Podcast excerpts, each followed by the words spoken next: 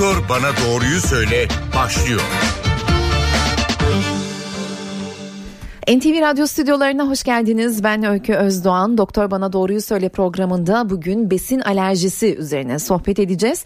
Geçen hafta besin alerjisi farkındalık haftasıydı. Pek çok kişide olan ya da e, pek çok kişinin henüz farkında olmadığı, ne olduğunu doğru bilmediği bir durum aslında bu besin alerjisi. Hakkında konuşulacak, e, sorulacak pek çok soru var. Biz de bu soruları Memorial Ataşehir Hastanesi göğüs hastalıkları uzmanı ve immünolog uzman doktor İlkay Keskinel'e soracağız. Hoş geldiniz yayınımıza. Merhaba. Ee, hocam direkt e, besin alerjisi dediğimiz şey nedir diye soracağım ama önce telefon numaralarımızı hatırlatayım. Hep unutuyorum. 0212 335 47 20 telefon numaralarımız. 335 47 20 ne oldu? Telefondan bize ulaşıp besin alerjisi yetişkinlerde e, ve çocuklarda sanıyorum besin alerjisiyle ilgili sorularınızı iletebilirsiniz. Bir anda vücudu e, kabarabiliyor. Bir anda nefesi tıkanabiliyor. E, gözü yaşarabiliyor. Bir anda bulantısı gelebiliyor bazı e, durumlarda pek çok kişinin ve bunun ne olduğunu o an anlayamıyoruz. Bir kere oluyor teşhisini koyamıyoruz. E, günün sonunda bir gün öğreniyoruz ki besin alerjimiz var. Nedir bu besin alerjisi? Alerji normalde vücuda zarar vermeyen bir madde vücuda girdiğinde aşırı tepki vermesi demek vücudun. E, besin alerjisi de normalde bize zarar vermesini beklemediğimiz bir besinin e, yani zehirlenme falan değil kastettiğimiz Hı. vücuda alındığında çeşitli e, bağışıklık sistemine uyararak çeşitli reaksiyonların ortaya çıkması. Bunlar ne olabilir? Mesela daha çok cilt e, döküntüleri, ciltle ilgili kaşıntılar, e, tansiyon düşüklükleri, nefes darlığı, burun akıntısı, damak kaşıntısı, mide krampları gibi pek çok belirtiyle seyredebilir. Ee, şöyle tabirleri çok da sık duyarız. Ee, süt içince davul gibi oluyorum. Kızıma yumurta yedirdim. Hastanelik olduk. Muz yiyince kabarıyorum. Migrenim azıyor gibi gibi gibi. Aslında bunların hepsi belki de besin alerjisinin e, ilk ifadeleri mi? Aslında bunların hepsi besin alerjisi değil. Yani toplumda insanların sorguladığınızda çeşitli çalışmalar var. Yüzde 15-20'si genel toplumun kendisinde besin alerjisi olduğunu zannediyor. Hmm. Ama gerçek rakam erişkinlerde yüzde bir iki maksimum gibi. Besin intoleransı diye bir kavram var. Bu e, bazı besinleri vücudun tolere edememesi. Örneğin laktoz denilen bir enzimin eksikliği laktaz enzimi eksikliği nedeniyle laktoz denilen sütteki bir maddeye karşı vücudun tolere edememesine bağlı olarak gaz, şişkinlik olması aslında bir besin alerjisi değil. Hmm, bu, bu bir çok intolerans. Şey besin alerjisi değil. %2 zaten çok e, çok e, düşük bir oran yani aslında. hani beklenene göre ya da hmm. insanların kendinde olduğunu zannettiğine göre gerçekten daha düşük gerçek besin alerjisi. Hı Peki e, daha fazla risk altında olan kişiler var mı besin alerjisi e, için ya da genetik midir? Daha çok kadınlarda görülür ya da daha çok e, çocuklu çocuk yaşlarda görülür gibi bir takım sınıflamalar var mı? Bütün hastalıklarda olduğu gibi aslında gerçekten genetik geçişinde önemi var. Hı hı. Tüm alerjik hastalıklar için diyebiliriz ki anne babadan birinde varsa çocukta olma ihtimali yüzde yirmi otuz e, her iki ebeveynde varsa yüzde 60-70'lere kadar çıkabiliyor. Genetik önemli ama genetiğin üzerine ne koyduğumuz da önemli. Yani hani çevresel faktörlerle beslenmeyle bilmem ne bir sürü faktörle çocuğun e, veya erişkinin alerjik paterni belirlenebiliyor. Çocuklarda daha sık gerçekten besin alerjisi. Ee, ilk yaşlarda olan süt, yumurta gibi alerjiler çoğunlukla ileri yaşa doğru toparlayabiliyorlar okul çağına kadar. Ee, peki sanki besin alerjisi dediğimiz şey modern zamanların hastalığıymış gibi ya da farkındalık ve bilinirlik mi arttı yoksa gerçekten son zamanlarda daha mı çok görünür oldu? Ee, her ikisi de aslında e, alerjik tüm hastalıklar aslında artıyor. Mesela İngiltere'de araştırılmış 1990'lara göre acil servise besin alerjisiyle gelen çocuk sayısı %700 artmış. Bu korkunç bir rakam 1990'dan şimdiye kadar ki İngiltere'nin nüfusunun çok da hızlı artmadığını düşündüğümüzde bu çok büyük bir rakam. Ee, bu bir tarafa farkındalık da tanı koyma yöntemleri de arttı ama besin alerjisi yeni bir şey değil. Hı hı. 2000 yıl önce de Hipokrat tarafından tanımlanmış o kadar eski bir e, hadise. Hangi yılda tanımlanmış? 2000 yıl kadar önce. 2000 yıl kadar önce Tıbbın babası Hipokrat bile alerjiden bahsetmiş. Peki. Ee, biraz önce bahsettiniz gerçi ama biraz daha ayrıntılandırırsak belki daha iyi olur. Ee, belirtileri nelerdir diye soracağım. Çünkü hani pek çok şey biliyoruz. E, kurdeşen olabiliyor, bulantı olabiliyor, ishal olabiliyor. Ama bu belirtilerin e, diğer belirtilerden yani her bu belirtiyi yaşayan kişi besin alerjisi veya az önce bahsettiğiniz intolerans e, mı yaşıyor? Yoksa bunların yemekten sonra mı gerçekleşmesi gerekiyor? Burada bir karışıklık var sanki. Başka hastalıklarla veya başka belirtilerle karışabilecekmiş gibi. Orayı birazcık netleştirelim evet, mi? Öykü çok önemli gerçekten. Hastadan aldığımız öykü çok önemli. Genelde besin alerjileri dakikalar içinden saatler içine kadar ulaşabilen bir sürede bir besini tükettikten sonra ortaya çıkar. Tekrarlar özellikle olması önemli. Yani besin alerjisi hasta e, aynı besinle birkaç defa aynı reaksiyonun olduğunu söylüyorsa bu anlamlı bir şey. Hı hı. Gerçekten belirtilerden bahsettiğiniz kurdeşen halk arasındaki adıyla bizim ürtiker adını verdiğimiz ciltte kabarıklık, kızarıklık, kaşıntı olması e, oldukça önde gelen bir bulgu. Hı hı. Bunun dışında e, daha nadir de olsa yine burun akıntısı, burun tıkanıklığı, nefes darlığı, dilde boğazda şişme, gözlerde, dudaklarda şişme, karın krampları, ishal, bulantı, kusma, tansiyon düşüklüğü gibi pek çok belirti besin alerjisine bağlı olarak ortaya çıkabiliyor. Ee, peki belirtileri e, biraz sonra biraz daha ayrıntılandırarak e, başka sorularım da olacak. Hem yetişkinlerde hem çocuklarda görülüyor besin alerjisi dedik. Hatta çocuklarda daha fazla e, görülüyor dediniz. Çocuklardaki besin alerjisiyle ilgili bir başka uzmanımıza danışalım istedik. Telefon attığımızda Florence Nightingale Hastanesi Çocuk Hastalıkları uzmanı Doktor Başak Namdar Çelikkan var. Yayınımıza hoş geldiniz. Hoş bulduk. İyi yayınlar. Teşekkürler. Ee, özellikle bebeklerden başlayalım istiyorum. Ee, bebekler e, katı gıdaya geçmeye başladığında yani daha 6. ayda gibi e, doktorlar farklı besinleri az az deneyerek verelim derler ki e, hangi be- bebeğin ha- neye karşı alerjisi olduğunu olup olmadığını anlayalım diye. E, hangi besinler daha çok risk grubunda bebekler için? Oradan başlayalım mı? Tabii. E, aslında bunu ek gıdayla beraber diye sınırlandırmak pek doğru olmayabilir. Bazen çünkü annesiyle beslesek bile ilk 6 aylık dönemde annenin yediği değişik gıdalar da annesi ve bebeğe geçerek onda alerjik reaksiyonlara sebep olabiliyor. Yani, o yüzden hı. doğumdan itibaren anne sütü bile alsa bebek annenin yediğine içtiğine o dönemden itibaren dikkat etmesini ve herhangi bir alerjik bulguyla karşılaşıldığında e, doktor ile temas etmesini ve onu diyetinden uzaklaştırmayı öneriyoruz ve takip ediyoruz. Tabii ek gıdayla beraber e, bunlar daha birebir bebek o gıdayı alacağı için e, daha önemli oluyor. Tabii bizim için de en çok alerjik olanlar işte cevizler, bademler artı süt ürünleri olabiliyor. Bazen meyveler olabiliyor. Her çocuk farklı olduğu için de en az alerjikten ek gıdaya başlıyoruz. Tek tip başlanmasını öneriyoruz. Her öğünü tek tek başlayıp zamanla arttırıp 8. 9. 10. aya geldiğimiz zaman artık bütün öğünleri oturtuyoruz. Peki bu süte alerjisi olması sanki birazcık daha zormuş gibi geliyor. Bir bebeğin e, süte alerjisi varsa bütün e, süt ürünlerinden mi uzak durması gerekiyor? E, öyleyse o sütten alması gerekenleri nereden nasıl alıyor? Aslında şöyle süt diye e, şey yapmamak lazım. Süt ve süt ürünleri. Bazen sadece süt içmeye bağlı çocukta reaksiyonlar oluşabiliyor ama yoğurt veya peynir verdiğiniz zaman olmuyor. Bu da sütün fermente edilmiş hali yoğurt ve peynir olduğu için daha az alerjik hale gelebiliyor. E, zaten artık günümüzde çocuklara süt içsin mi diye de çok tartışılan bir konu. Hı hı. Süt içecekseniz mutlaka günlük süt verilmesini öneriyoruz. Uzun ömürlü sütleri kullanılmasını önermiyoruz. E, sütün içindeki sütü kalsiyum için alıyoruz. E, artık e, yoğurdun kalsiyum oranı sütle neredeyse birebir aynı ve bağırsaklardan e, hazmı daha kolay, bağırsaklardan emilimi daha kolay, yararlı bakteriler içirdi, içerdiği için e, yoğurt tüketimini daha öncelikli öneriyoruz. Peynirin kalsiyum oranı ise yoğurt ve sütten daha fazla günlük e, peynir tüketimi çok önemli. Eğer bebeğiniz veya çocuğunuz her gün düzenli olarak peynir ve yoğurt tüketiyor ise zaten süte çok da fazla ihtiyacı olmuyor.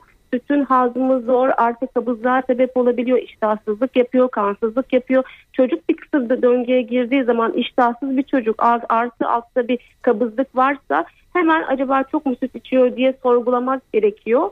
Ve sütü e, o dönemde birazcık belki azaltmak onun yerine az önce de anlattığım gibi yoğurt ve peynir tüketimine yönlendirmek önemli.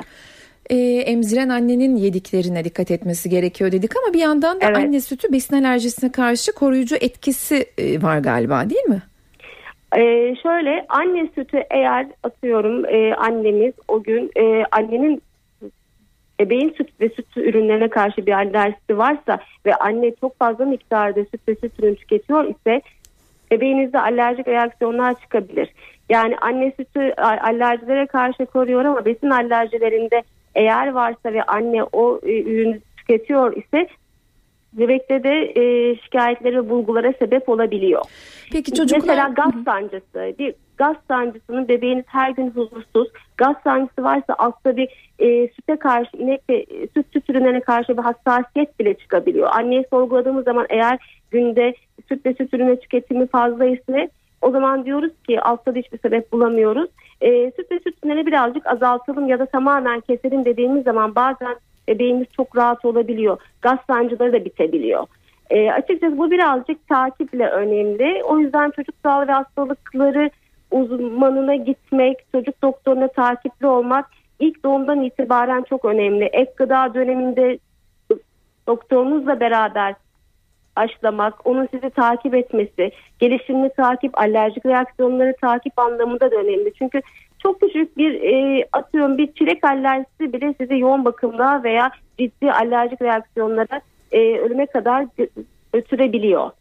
Aslında bir- alerjiler e, önemli ve tehlikeli boyutlara ulaşabilir. O yüzden mutlaka dikkatli ve uzman kontrolünde takip edilmeli. Peki bunlar sadece e, çocuk bu gıdayı aldıkça e, varsa anlaşılabiliyor zannediyorum öyle değil mi? yani daha öncesinde bir e, test vesaire bir şey yapıp da e, Belli bir yaşlara kadar zaten cilt testlerin, alerji testleri çok da doğru yanıt vermeyebiliyor. En doğrusu şüphelendiğimiz e, besini kesip takip edip e, ona göre eğer gerçekten bir düzelme oluyorsa o gıdayı uzaklaştırıyorsunuz. Tabii çocuk büyüme dönemindedir. Yumurta alerjisi zaten bir yaşına kadar yumurtanın beyazını önermiyoruz. Ee, ama eğer e, bebeğimizde ilk başta yumurtanın sarısına bile olabilir. Çok az miktarda başlıyoruz ve kahvaltıya genellikle en son ekliyoruz ek gıdalarda. Ee, çok az miktarda yumurtayı başlayıp bir bütüne kadar çıkabiliyorsunuz. Eğer bebekte bir yumurta alerjisinden şüpheleniyorsak ve bulgular varsa bu bulgular tabii döküntü olabilir, kakasında kan görebilirsiniz, hırıltı olabilir, e, öksürük olabilir. E, bu tür şikayetleri gördüğümüz zaman yumurtayı uzaklaştırıyoruz. Bazen diyoruz ki bir iki ay sonra tekrar bir deneyelim az miktarda. Çünkü o dönemde bebeğiniz de gelişiyor. Alerjik reaksiyonlara karşı tepkisi de farklılaşıyor. Bir iki ay çok büyük sıkıntı olup sonrasında yumurta alerjisi çıkmayan bebeklerimiz de var. O yüzden bu tabii ki birazcık e, sabır istiyor ve gerçekten düzgün takip gerektiren bir konu. Peki son olarak e, yumurta alerjisinden bahsetmişken yumurta alerjisi olan çocuklara bazı aşılar yapılmıyor galiba değil mi? Eğer e, tabii e, canlı aşılar kızamık kızamık işte kaba kulak aşısının içinde e, yumurta proteinleri var. Eğer gerçekten ciddi bir yumurta alerjisinden şüpheleniyor isek aşıyı erteleyebiliyoruz. Ya da e, o zaman kan tahlili alıp yumurta epi alerjisi var mı diye düşünüyoruz. Çok ciddi reaksiyonlarda engelleyebiliriz ama bazen de bu aşılar gerçekten günümüzde çok önemli e, koruyuculuk anlamında. O açıdan da bazen de diyoruz ki hastane ortamında bizim üretimimizde aşıyı aşılayalım sonrasında takip edelim. Tabii bu konuda alerji doktoruyla beraber takip ediyoruz. E, o yüzden bu birazcık e, ucu açık bir konu açıkçası. Peki. Teşekkür ediyoruz yayınımıza katıldığınız için. Ben teşekkür ederim. İyi yayınlar size. Teşekkürler. Florence Nightingale çocuk hastalıkları uzmanı Doktor Başak Namdar Çelikan telefon hattımızdaydı. Bebeklerde çocuklarda besin alerjisiyle ilgili e, sohbet ettik. E, stüdyoya dönüyorum. E, telefon numaralarımızı hatırlatayım bu arada 0212 335 47 20 335 47 20 nolu telefondan bize ulaşıp besin alerjisiyle ilgili sorularınızı iletebilirsiniz. Stüdyo konuğumuzda Memorial Ataşehir Hastanesi'nden göğüs hastalıkları uzmanı ve immünolog uzman doktor İlkay Keskinel. E, aslında aynı şeyi yetişkinler adına size de sormak istiyorum. E, bir kişinin şöyle bir şeyle karşılaşılabiliyor. Yayın öncesinde sohbetimizde bahsettiniz ama bunu siz belki e, verirsiniz bu örneği. Bir anda 30'lu 40'lı yaşlarda hiç besin alerjisi yaşamayan bir insan meğerse buna alerjisi varmış diyerek hastaneye gidiyor. Yani hastaneye kaldırılacak bir boyuta geliyor ve size işte çileğe, süte, yumurtaya e, her neyse şuna alerjiniz var diye öğrenebiliyor. E, o güne kadar hiç tüketmemiş olamaz. Ne oldu o gün? Daha önce o besinle karşılaşmamış olabilir o kişi. Ee, ya da e, birkaç alerjen bir araya gelip hepsi bir arada ciddi bir reaksiyon tetiklemiş olabilir. Daha önce hmm. tüketmediği bir alerjen olabilir. Hakikaten yayın öncesi sohbette konuştuğumuz benim 92 yaşında ilk defa domates alerjisiyle gelen hastam oldu. Bu çok nadir bir şey. Çok çok çok nadir bir Son şey. Son derece enteresan. Ee, şöyle bir hadise de var. Bazı besinler bazı polenlerle çarpraz reaksiyon verebiliyor. Yani bir polene alerjisi olan kişide o polenin üzerindeki alerji yapan e, bir takım noktacıklar, gruplar, protein yapıdaki gruplara benzer noktacıklar e, bazı besinlerde de bulunabiliyor. Dolayısıyla örneğin o besini başka bir zaman tükettiğinizde çok alerji yapmazken o polenin yayıldığı dönemde benzer alerjik nokta içeren besini tüketmekle alerjiniz de çıkabilir. Ee, örneğin mesela huş ağacı poleni veya pelin otu veya bazı çimenlerle kereviz, patates, e, elma, armut gibi bazı besinlerde ortak alerjik noktalar var. Ee, Peki e, şu, şunu da sormak istiyorum. Mesela gerçekten şu, şu da çok duyduğumuz e, bir tanımdır. İşte hep birlikte yemeğe gidilmiştir de sadece bir kişiye dokunmuştur. İşte o yemeğin bozuk kısmı bana denk geldi herhalde denir ve deriz de. Halbuki bu bazen hatta çoğunlukla böyle de değildir galiba değil mi? Değil gerçekten. E, klasik söylemdir. Herkes yedi balık bana bozuğu denk geldi. E, besin alerjileri bazen nasıl ki cildimizde kızarıklık, kabarıklık yaptığını düşünün bir besinin. E aynı şeyin mide bağırsak sisteminde olduğunu, mideye su çekildiğini bağırsağa ve ishal, e, karın ağrısı, kusma gibi belirtilerle gelebileceğini de hastanın bilmek lazım. Dolayısıyla bu e, bir e, bozuk besinden değil de aynı besinle mükerrer oluyorsa besin alerjisi yönünden hastanın mutlaka değerlendirilmesi akıllıca olur. Peki bu bahsettiğiniz belirtilerin yemek yedikten hemen sonra mı ortaya çıkması Çok kısa beklenir? süre içinde de olabilir, birkaç saat içinde de olabilir. Bir de miktarıyla çok alakalı değil. Hmm. Bunu da belirtmekte fayda var. Yani hani e, çok az alerji yapan besinden çok çok çok az miktarda tüketilse bile ya da örneğin alerjik besinin kesildiği bıçakla başka bir besin kesilip o besini tüketseniz bile o kadar ya da işte o sizin alerjik olduğunuz besini başka birisi yiyip sizi öpse bile ha. alerjiniz tetiklenebilir. Bu çoğu e, besin için böyledir. Yalnızca örneğin çilek bunun dışında çilek miktarla ilişkili alerji yapabilir. İçinde e, lektin denen, histamin denen bazı maddeler var.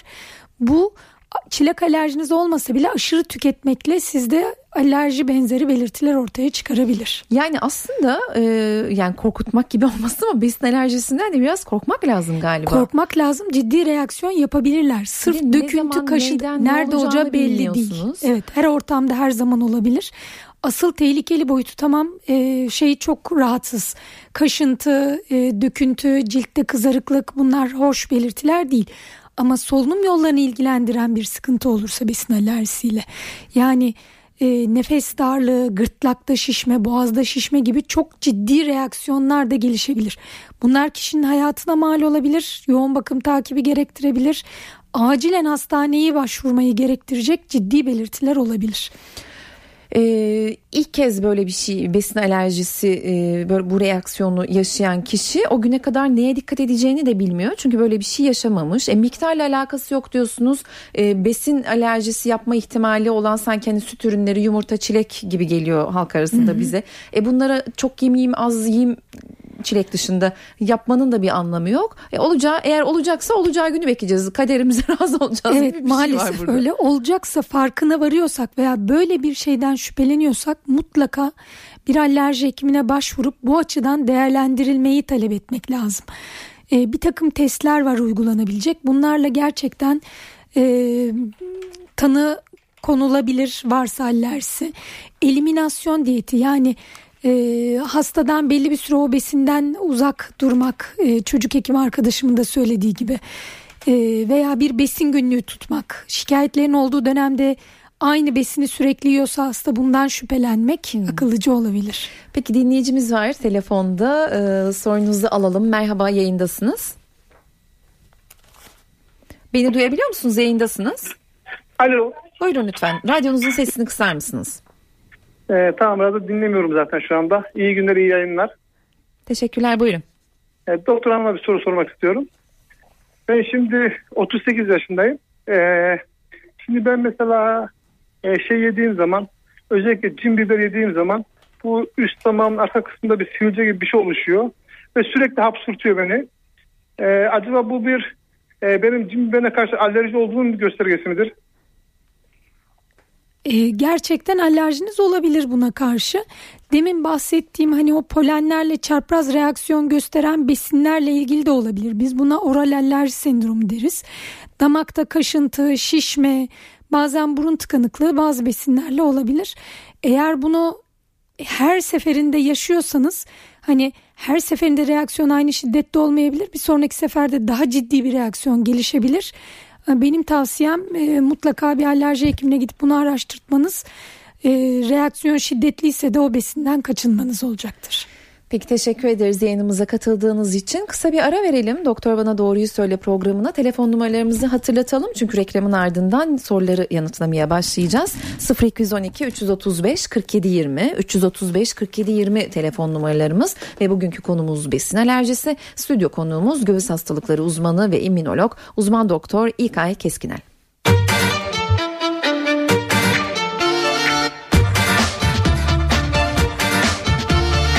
Doktor Bana Doğruyu Söyle devam ediyor. Besin alerjisi bugünkü sohbet konumuz, stüdyo konuğumuz göğüs hastalıkları uzmanı ve immünolog uzman doktor İlkay Keskinel. Ee, peki daha çok hangi gıdalar besin alerjisine neden olabiliyor? Süt, yumurta vesaire dedik ama biraz daha ayrıntılandıralım mı? Süt, yumurta çocuklarda biraz daha sıkken erişkinlerde daha çok fındık, fıstık, ceviz, yer fıstığı gibi besinler. Kabuklu deniz ürünleri özellikle. Hı hı.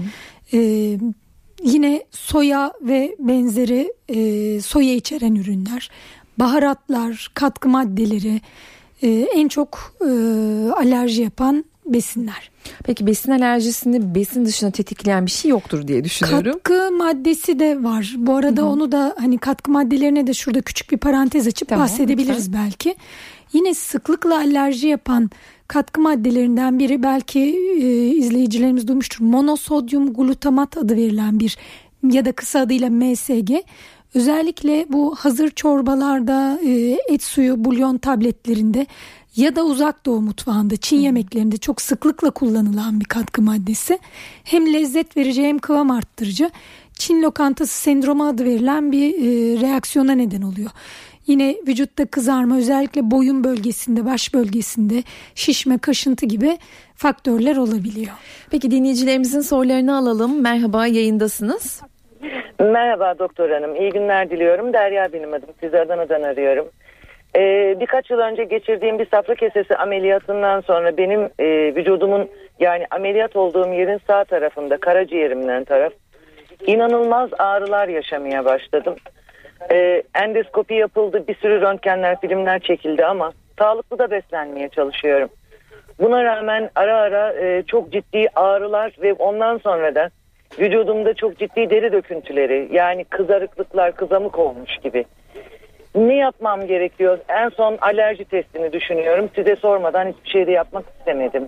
Şimdi döküntünün pek çok nedeni olabilir. Döküntüyü hemen besin alerji belli bir besini tükettikten sonra olduğunu fark etmediyseniz bunun mutlaka bir cildiye tarafından değerlendirilmesi hani sadece besin alerjisi değil kontak dermatit dediğimiz temas dermatiti bazı kimyasallarla yünle bile olabilen bir takım farklı kaşıntı ve döküntü nedenleri var. Bunu öncelikle bir cildiyeciye göstermeniz, gereğine göre cildiyecinin isteyeceği testleri yaptırmanız uygun olur diye düşünüyorum. Teşekkürler yayınımıza katıldığınız için. Diğer dinleyicimizi alalım. Merhaba. Merhaba ismim Onur Kara. Ben Balıkesir Manyas'tan arıyorum. E, fabizm hakkında bir soru soracaktım. Şöyle ki benim oğlum 4 yaşında. E, kendisi normal pişmiş baklayı yedi. Ama e, bunu dün akşam mesela çiğ bir bakla yedi bizim bahçemizden. Ve hani çevremizdeki insanlar bunun çok tehlikeli olduğunu, ölümcül durumlara kadar gidebileceğini söylediler. İşte takip etmeniz gerekiyor 3 gün 4 gün boyunca. Bunun hakkında bilgi alacaktım ben. E, favizm aslında bir besin alerjisi değil, vücutta olması gereken bir enzimin eksikliğine bağlı olarak çeşitli baklagillerle, baklayla en çok da tabii e, kan hücrelerinde parçalanmayla giden bir hastalık. Glikoz 6 fosfat dehidrojenaz denen bir enzim bunu mutlaka hani böyle bir şüpheniz varsa çocuk hekimi tarafından araştırılmalı. Bu da e, besin alerjisinden ziyade laktoz intoleransı gibi bir rahatsızlık aslında. Yani alerjik bir reaksiyondan ziyade vücudun enzim eksikliği nedeniyle o besini tolere edememesi. Peki teşekkür ederim yayınımıza katıldığınız için. 335 47 20 telefon numaralarımız. Besin alerjisinin e, bir tedavisi var mı? Yok maalesef. Besinden kaçınmak aslında en önemli tedavi. Yani bir besinin alerji yaptığını biliyorsanız ondan kaçınmak en doğrusu gerçekten.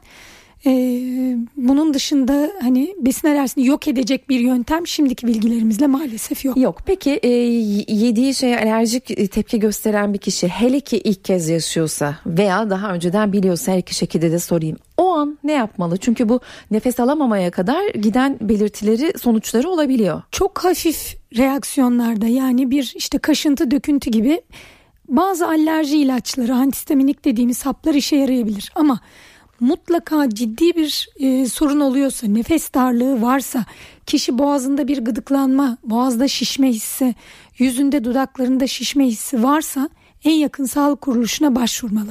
Çünkü reaksiyon ilerleyebilir, nefes darlığı yapabilir, e, daha ciddi sonuçlara yol açabilir. Onun için e, böyle bir şeyle ilk kez karşılaşan kişi bence hekime başvurmalı. Eğer biliniyorsa ciddi bir besin alerjisi bazen alerji hekimleri hastalara özel alerji giderici kalem şeklinde adrenalin enjektörleri yanında bulunmak üzere yazabilirler. Hmm. Çok ciddi reaksiyon durumunda hastaneye ulaşana kadar hayat kurtarıcı özelliği olan bu ilaçlar kullanılabilir. Ama doktor kontrolünde doktor tabii kontrolünde. ki. Peki süremizin sonuna e, geliyoruz. Çok az süremiz kaldı ama bu e, besin alerjisi testlerinden de bahsetmeden kapatmayalım programı. E, nedir bunlar? Çeşit çeşit testler var çünkü. Evet besin alerjisi testleri şimdi intolerans testleriyle karıştırmamak lazım ama bu bağışıklık sistemini ilgilendiren gerçek besin alerjisi IgE dediğimiz alerji hücrelerini ölçen test e, ya deride yapılabilir deri testinde. Yani küçük iğneler batırarak deriye o alerjeni uygulamak suretiyle kabarıklığın boyutuna bakarak uygulanabilir. Ya da kanda yine IgE denilen maddenin düzeyine bakmak yöntemiyle saptanabilir. Ama şu da bilinmeli ki testlerin hiçbirisi yüzde yüz e, güvenli veya yüzde yüz sonuç verecek diye beklentisi olmaması lazım dinleyicilerimizin. Bu hekimle birebir konuşarak işte eliminasyon yöntemleri, besin günlükleri hepsini birleştirerek tanısı koyulması gereken bir şey besin Peki bu testleri e, bebekler dahil herkes yaptırabiliyor mu? Çok küçük bebeklerde deri testlerinin çok anlamı olmuyor ama belli bir yaş üzerinde uygulanabiliyor. Kan testleri her yaş grubunda güvenle yapılabiliyor. Bu test sonucunda kişinin neye e, alerjisi olduğu mu çıkıyor yoksa besin alerjisi olup olmadığı mı e, çıkıyor? Ee, aslında sınırsız sayıda besin ve alerjen olduğunu düşününüz. Doğru. Hani deriden yapılan testlerde ancak belli sayıda alerjene bakmak mümkün. E, kanda da pek çok besine bakılabilse de tarama gibi olanları da olabilse de bu testlerin en doğrusu şüphenilen besin neyse hekim önerisiyle ona bakmak. Hangisinden şüpheleniliyorsa o besini araştırmak daha akıllıca olabilir. Çünkü binlerce besin var. Evet peki o besini e, yasaklıyor muyuz? Bir daha hiç yemiyor mu besin alerjisi? Ciddi reaksiyon oluyorsa yasaklıyoruz ama çocuk hekimi arkadaşımın dediği gibi hani bazen ara verip denemek hı hı. tekrar uygulanabilir. E, peki son olarak süremizin sonuna geldik uyarısı alıyorum ama sanki e, kadınlarda sohbette bahsetmiştiniz yayın öncesi hormonal değişikliklerle seyir mi değişiyor demiştiniz. Hormonal değişiklikler gerçekten alerjik hastalıkların seyrini değiştirebilir. Özellikle kadınlarda adet döneminde bu östrojen progesteron dengesinin değişmesiyle alerjik e, hadiseler daha ağır seyredebilir. Astım krizleri bile daha ağır gidebilir. E, bazı kişilerde de menopoz sonrası rahatlayabilir bu tür sıkıntılar. Peki çok teşekkürler yayınımıza katıldığınız Ben teşekkür için. ederim. Memorial Ataşehir Hastanesi'nden göğüs hastalıkları uzmanı ve immünolog uzman doktor İlkay Keskin erdi bugünkü konuğumuz. Besin alerjisi üzerine sohbet ettik. Önümüzdeki hafta bir başka konuyla karşınızda olacağız. Hoşçakalın.